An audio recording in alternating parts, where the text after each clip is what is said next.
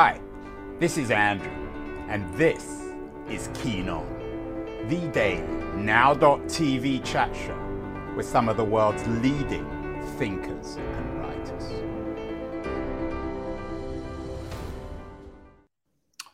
Hello, everybody, from a rather wet San Francisco on September the 19th. The weather has been behaving peculiarly, even for the Bay Area, which, of course, is bound up in our climate crisis. It's supposed to be climate week this week, uh, beginning on the 19th of September. I'm not entirely sure what that means. Um, certainly, the news isn't very good. The Guardian today leads with a, a story that if um, if all the fossil fuel reserves in the world were burnt, it would emit 3.5 trillion tons of greenhouse gas. It's a deeply apocalyptic notion. Um, quoting them, um, uh, it it would it would it would emit more planet heating emissions than have occurred since the Industrial Revolution. Very chilling, and of course, in keeping with a number of shows we've done recently, in particular with Bill McGuire, a climate activist, a couple of weeks ago,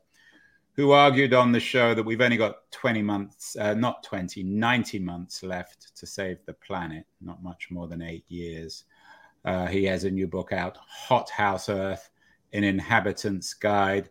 Uh, we're back to disturbing, depressing narratives, although perhaps not quite as apocalyptic as Bill McGuire. Uh, my guest on the show today, Lewis H. Ziska, who teaches at Columbia University has a new book out entitled Greenhouse Planet How Rising CO2 Changes Plants and Life as We Know It. And uh, Lewis is joining us from his office at Columbia University. Uh, Lewis, I'm not sure. Are you familiar with uh, Bill McGuire's work? No, I'm not. Uh, but when it comes to this deeply uh, apocalyptic view of people like McGuire, what's your sense? Do you share that unless we aggressively and immediately confront our climate crisis today? I, I think we need to confront the climate crisis, but I'm very, very reluctant to assign a particular time frame for that in the sense that we're all going to die in two years or 10 years. Um, humanity will as overall survive. Whether civilization does or not is really more of an open question.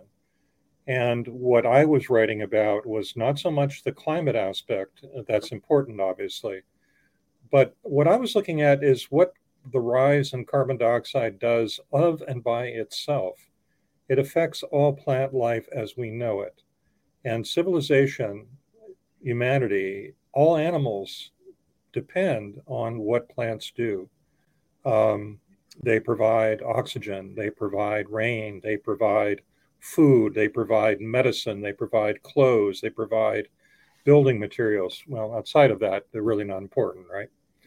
Um, so when you change what plants do, and they're being changed of and by themselves with the increase, both the recent increase and the projected increase in CO2. And while I understand there's a merited focus on, on polar bears and rising sea levels and apocalyptic issues, it's also too important to recognize what's happening with plant biology. So, some of the things we see, for example, are the increase in carbon dioxide related to the nutritional value of the foods that you consume. We see changes in plant based medicine and how that might be impacted by the rise in CO2. Um, we see changes in pesticide use and how much more pesticides uh, will be affected. Um, we see changes in narcotics, as you're showing on the screen. We yeah. have, quote unquote, a war on drugs. Well, if you're changing the climate and you're changing the amount of carbon dioxide, and we know that carbon dioxide stimulates um, wild poppy and other narcotic plants, wouldn't you want to know what that stimulation is? Where are they going to be growing in the future? How much more uh, opioids they might produce? Uh, uh, Lewis, I want to get into the details, but let's address the big issue. Uh, mm-hmm. This carbon dioxide issue, CO2. Explain what it is and why um, hmm. the uh, the chart of atmospheric carbon dioxide has been rising so dramatically for people watching since 1960 over the last 60 years. It isn't complicated. Basically, in order to provide fuel and energy, you have to burn a carbon source. You take carbon, whether it comes from coal or oil or natural gas, and you burn it. What is another way of saying you oxidize it. You provide oxygen for the carbon. Carbon is an energy rich material. When you burn it, you get energy, but you also get carbon dioxide. It's a byproduct. Now, the increase in carbon dioxide has been shown. You can look up your, your physics manual and it'll tell you that it absorbs in the infrared or heat part of the spectrum. Nobody disputes that. So, as you add more carbon dioxide to the air, you're going to heat the planet. Full stop. But there's another aspect that doesn't get the attention that it deserves, and that is that CO2 is a resource necessary for plants to grow. You all learned this back in junior high biology. What do plants need to grow? They need light, they need water, they need nutrients, and they need carbon dioxide. The carbon in our bodies, the carbon in all living animals, comes from carbon dioxide.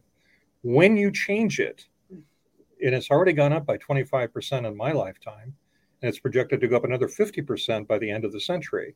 When you change it, you not only affect all of the things that you read about in the press, as far as as you know changes that are going to occur for sea level and, and so forth, but you change all plant material, which is to say you also change all life as we know it.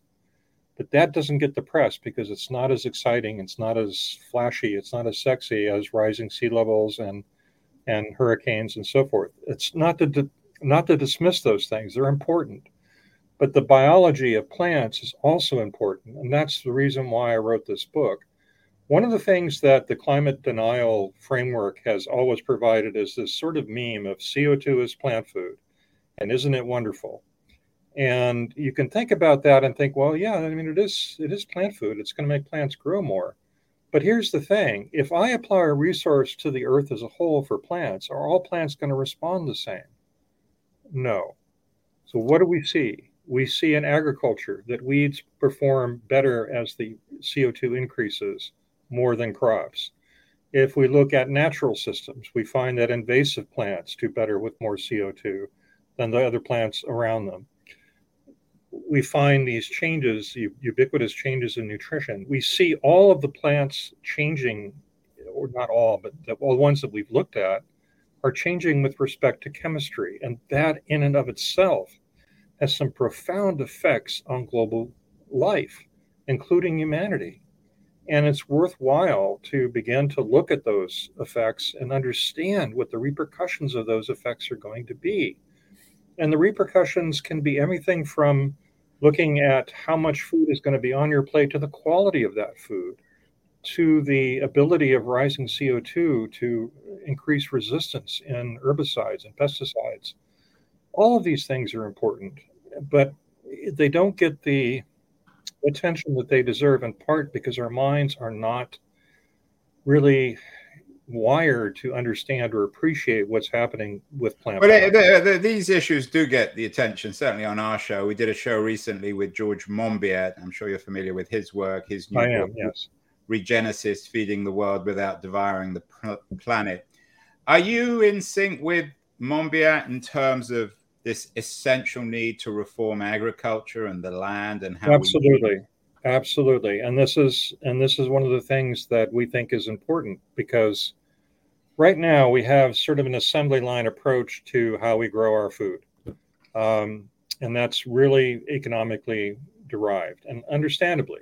So if I go to McDonald's and I and I you know order uh, fries, and I like their fries, but if I order their fries, I'm getting one variety of potato, uh, basically russet Burbank potatoes. That's great if the climate is you know stable, but if the climate isn't stable, relying on one cultivar of potato is a disaster waiting to happen because you need that built-in diversity that nature provides in order to adapt to an uncertain climate. That isn't happening among the, the current uh, paradigm for agricultural uh, production. We rely on a handful of genetics to provide all the food that we have. Isn't that, Lewis, because of yes. um, certainly the, the current capitalist agricultural system, especially in America, of scale, where you have these huge farms. If you had more of a diverse agriculture, you wouldn't have these problems. And if you had fewer McDonald's and more family-owned restaurants, then also you wouldn't have this. Problem. Right, but part of the part of the diversity or lack of diversity occurs because of the mechanization of agriculture. When you have, if you're a farmer and you have 400 acres that you've got to take care of, you don't have the, the labor in order to do it. You have to have an, an assembly line approach in order to um, to make any kind of production. But that overall, that particular model is the most vulnerable to climate change and to rising CO2 levels. So, if just as a, a quick example, if I'm growing uh, soybean and carbon dioxide is going up, has gone up, will continue to go up, it isn't the soybean that's going to respond. It does respond somewhat, but it's the weeds that are growing with the soybean that are going to respond more and they're going to be harder to take care of and they're going to be more competitive. So when you change your resource it's that change that in and of itself is going to affect the bottom line when it comes to production when it comes to nutrition. And these are the aspects that we want to try and look at and that's what i try to do in, in, in the book greenhouse planet. Um, you, you, said somewhere else that um, uh, what we're going through now feels like something out of a bad sci-fi movie. Uh, right. I'm not sure if it's a bad. It's certainly a scary sci-fi mm-hmm. movie. What you're saying then is that nature. We imagine, or most people imagine, the impact on nature is somehow destroying it. What you're suggesting is that rising CO2 can actually result in a different kind of nature, a kind of a nature almost out of control, a, a sci-fi style, nightmarish nature. It what what are the things that we see when you add a resource like carbon dioxide to the environment is that biodiversity tends to fall. What happens is that those particular plants, those varieties that can respond to CO2 will become dominant. And as a result of that, biodiversity will decline. So what we see are often the uh, an invasive species like kudzu, um, which if you're from the southeast, uh, you're probably familiar with, but you may be more familiar with it uh, as a new invasive weed in places, northern places like Michigan, where it's encroaching. Um, as you change the environment, you are going to change what can grow in terms of plants, and because plants form the basis for all ecosystems, the nature of the ecosystem itself will change. It is, in its own way, uh, rather chilling, Lewis. Um, we've done a number of shows on trees, for example. We did one with Kinari Webb. She has a book out, Guardian of the Trees. Another with uh, John W. Reid on the need to uh, Save Our Forests. He has a new book out, Evergreen, and then one with Tony Hiss. I'm sure you're familiar with his work, why we need to, uh, if we're to rescue the planet, we need to protect half the land. Is the fix here, on top of addressing the carbon dioxide crisis, to protect the trees, the forests, the land, or are we getting it the wrong way around? There's again, I don't think there's a, a, single solution to this issue. There's a lot of smaller solutions that have to be implemented going forward that take place from the ground, uh, you know, from the bottom up, and less that's happening from the top down. So, to use the example of trees, one of the things that was found by a Smithsonian scientist was when you give a forest more carbon dioxide, again, carbon dioxide is a resource. You give it more, plants will grow more. But what he found was that it wasn't the trees that grew more, it was the vines that grew more. And vines can tend to overwhelm the system and actually destroy the forest by topping over the trees and keeping them shaded. Um, perhaps one of the best known work of this kind, looking at how future CO2 will affect uh, forests, was a work that or experiment that was done at the Duke uh, University forest where they gave an entire forest of loblolly pine out in the open more carbon dioxide. Did the trees grow more? Yes, they did. But the plant that grew the most was poison ivy. So to say, as often uh, climate deniers do, well, CO2 is plant food, isn't that wonderful? no, it's not necessarily wonderful. There's much more to it than that. And you have to understand what that much more is. If poison ivy is the quote unquote winner with more carbon dioxide, shouldn't you know about that? Uh, if it becomes more, uh, makes a more virulent form of urushiol, which is the oil that causes contact dermatitis, causes your skin to break out, shouldn't you know about that? If more carbon dioxide makes more pollen, shouldn't you know about that from an, from an air pollution standpoint? if more carbon dioxide uh, makes kudzu produce more volatile organic carbons, shouldn't you know about that? If more CO2 makes a stronger form of opioids, shouldn't you know about that? All of these things are interconnected. Right. And this is not an issue that we are currently look at. It is absolutely one that will affect everyone's health, will affect not individual health, but the health of the planet. And as you say, it's already out there. People aren't maybe recognizing it. You talk about the impact of climate change on pollen seasons and allergies. You've done a lot of work in this. You've also done quite a lot of work in which drugs will survive climate change and which won't. How is this already affecting our daily lives, uh, Lewis? Many of us who are suffering perhaps more from uh, pollen, uh, and many of us who are, of course, reliant on one kind of drug or another to survive. Well, in the in the westernized and the industrial uh, parts of the world, it's affecting you in terms of the nutritional quality of the food that you eat. We see, for example, with rice, that both uh, the protein levels have gone down. Similar for wheat. Uh, looking at different vitamins in rice that have been adversely affected by rising CO2, uh, the pollen issue that you mentioned, um, there's also uh, good evidence suggesting that uh, for pesticide use that you're going to have to rely on on more uh, or more concentrated pesticides. Uh, and by pesticides, I mean herbicides, those that control weeds, because weeds respond very strongly to CO2. So it takes more of the chemical to kill them.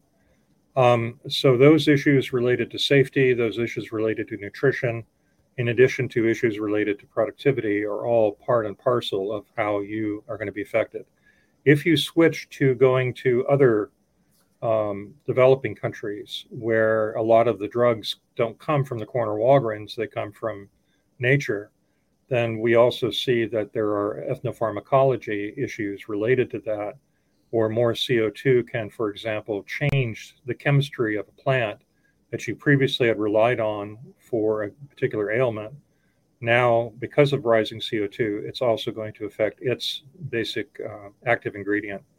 In some cases, it may increase it, which is, of course, a good thing, but in some cases, it may go down. But understanding that, that ethnopharmacology, part of it in yeah. the context of rising CO2, is obviously important. It's something we're not doing anything about. Lewis, what about in a in a broader meta sense in terms of our Darwinian, um, our, our, our, our, our Darwinian struggle for survival as a species. How is it? How could you imagine all well, this affecting that? Let me let me try and do do it in a plant lens as a as a plant scientist. So I'll, I'll try and describe to you an experiment that was done back in the 1950s. Um, back then, fossil fuels were cheap. Uh, gasoline was 14 cents a gallon. Hard to believe. Uh, but back in the 1950s, uh, every you know fossil fuels were were very inexpensive, and they're the basis for making fertilizer, which is a resource for plant growth, right? Nutrition. So there was a farmer, a corn farmer in, in Pennsylvania, who said, "You know what? You know, I know my weeds and my corn compete for the same resource. So here's what I'm going to do. I'm going to provide so much fertilizer that there will be no more competition, and everybody will be happy." So he did. He put on tenfold the amount of recommended fertilizer onto his cornfield. What happened? His corn yields went to zero. The weeds survived. The weeds not only survived, but they did much better. When you look at something as basic as weeds and crop, I have one monoculture uh, with one genetic uh, hierarchy. I have eight to nine different weeds growing with lots of diversity and I'm changing a resource, what's going to respond? It's going to be whatever has the greatest genetic diversity that will fit into that increased carbon dioxide. It will take that increased carbon dioxide and use it to make more seed. That's competition. That's selection. That's evolution. And in a larger sense, that's what we're looking at for the plant kingdom.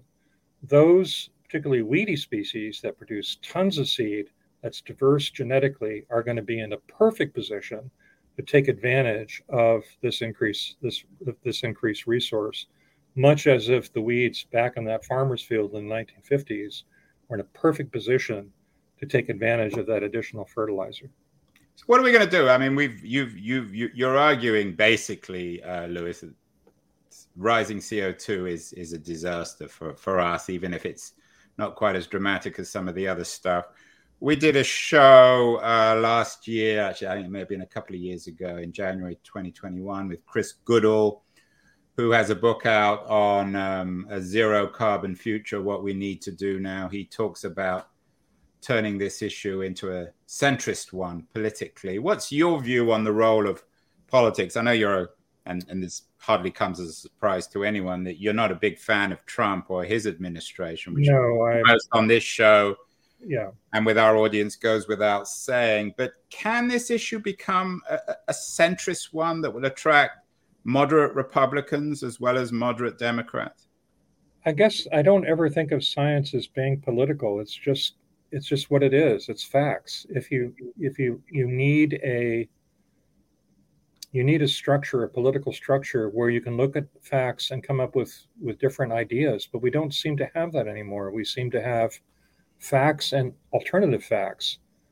It doesn't work that like that. I can, you know, gravity works whether you're a Republican or a Democrat. Evolution works what whatever your political affiliation. How the Republicans that.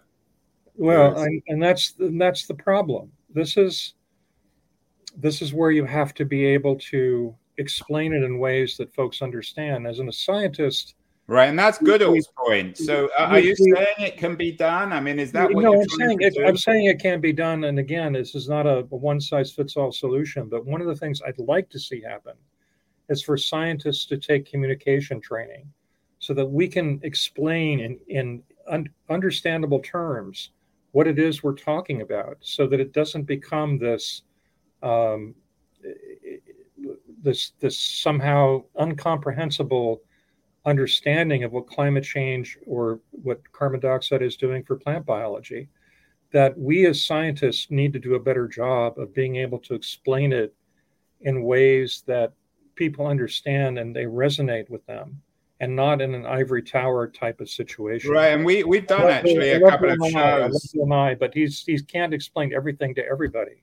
Right, we we've done a couple of shows about how climate activists and academics like yourself need to learn to to tell the story. We did one with two popular writers, Kerri Arsenault and uh, Demuth, um, uh, Demuth, uh, and and also with a Harvard um, a, a, a, Harvard literature expert. Um, so it's about telling the story, is it, Lewis?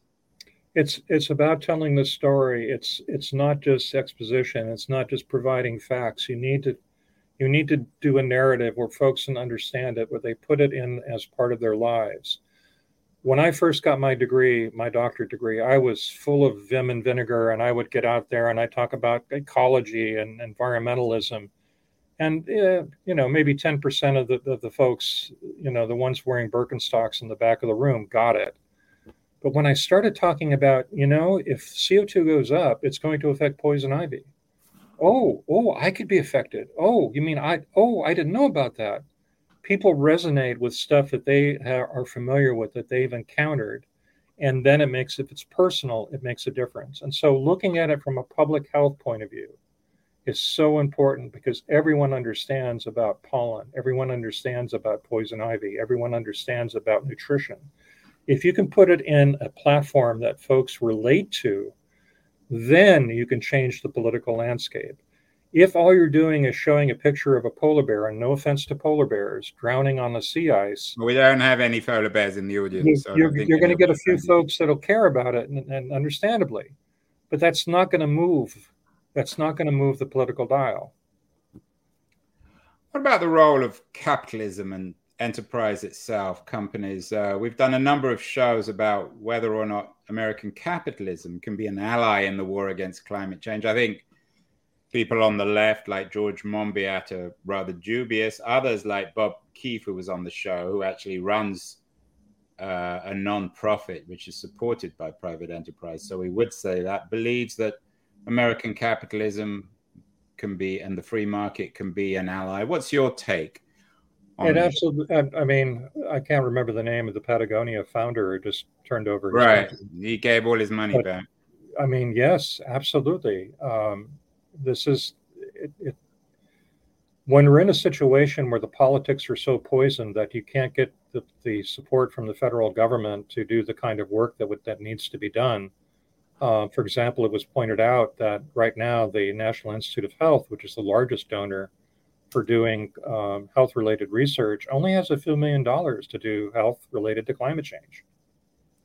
That seems absurd to me, but that's just the way things are. So if you're a private donor, a capitalist, and you think that this is something that needs to be looked at, uh, something that needs to be uh, funded, yes. And from a very basic point of view, when you look at what's happening globally right now, the number of individuals who are hungry and who are threatened by famine has never been greater.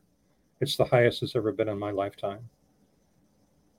We need to fund that the research, not just give the, the funds and the and the food necessary to uh, address this, but we need the research to look at how the world is changing and transform how we provide food for the world, how we do it, when we do it, how do we do it in a, a, sustainable way that will allow us to continue to do it when the population is 8 billion or 9 billion?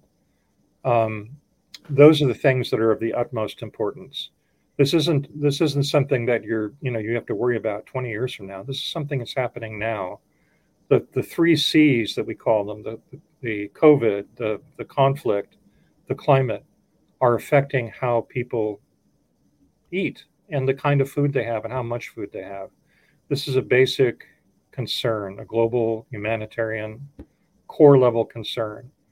Could we at least begin to address it, please? Is it that hard that we need to, to, to beg for money to feed starving children because they're being threatened by an uncertain climate? That makes no sense to me. It really doesn't. This is something that should, at a political level, resonate regardless of which side of the spectrum you're on. The fact that it doesn't um, is one of my greatest concerns for whether or not we're, as as a species, will be able to survive in the long term. Yeah, some some people believe has been on the show. Charles Sabel, who's a colleague of yours, I think at Columbia University, believes that to fix the planet, we actually have to rewire ourselves and the world. Uh, Fixing the Climate is his book. Uh, I'm not sure you're quite as radical as he is, Lewis, but uh, for people watching and who, who agree with you, and I, it's hard to imagine that people, many will disagree. What, give me one thing that ordinary people can do to begin with this. It's not just buying an electric vehicle, isn't it? What, right. what, what what's the, the first step for people who care but who don't have huge amounts of money or time or power? I think if one of the, the, the most fundamental ways that you can change the current situation is and I and I this seems kind of weird, but I think one of the best ways you can do is to vote. And if you can influence the policymakers by voting your conscience with respect to climate change. That will make a huge difference. Um, there are other ways as well. I think, and from a food perspective, I think how you buy your food, under what circumstances, the kind of food that you buy can save a huge amount of carbon. And I think that looking at the, the carbon footprint or footprint of the food that you consume can also be a good way of doing it. But I think voting um, voting for people who believe in science, who, who support science. As silly as that sounds, I think that's one of the ways we could begin to address this. Well, the election's coming up next month uh, or in a couple of months. So Lewis's uh, advice is, is well taken. Uh, you might also read his new book, Greenhouse Planet: How Rising CO2 Changes Plants and Life as We Know It, turning it, turning life into a bad science fiction movie and the planet into a bad, bad science fiction movie.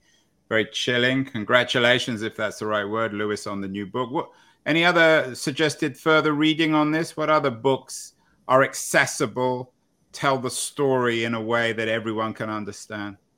I think anything by David Wallace-Wells, uh, Naomi Oreskes, her work, uh, Merchants of Doubt, is uh, first rate. Um, Kim Stanley Robinson's uh, sci fi yeah. bestseller. He, uh, they, Stanley Robinson comes up more than any other yeah. author actually in terms yeah. of recommendations.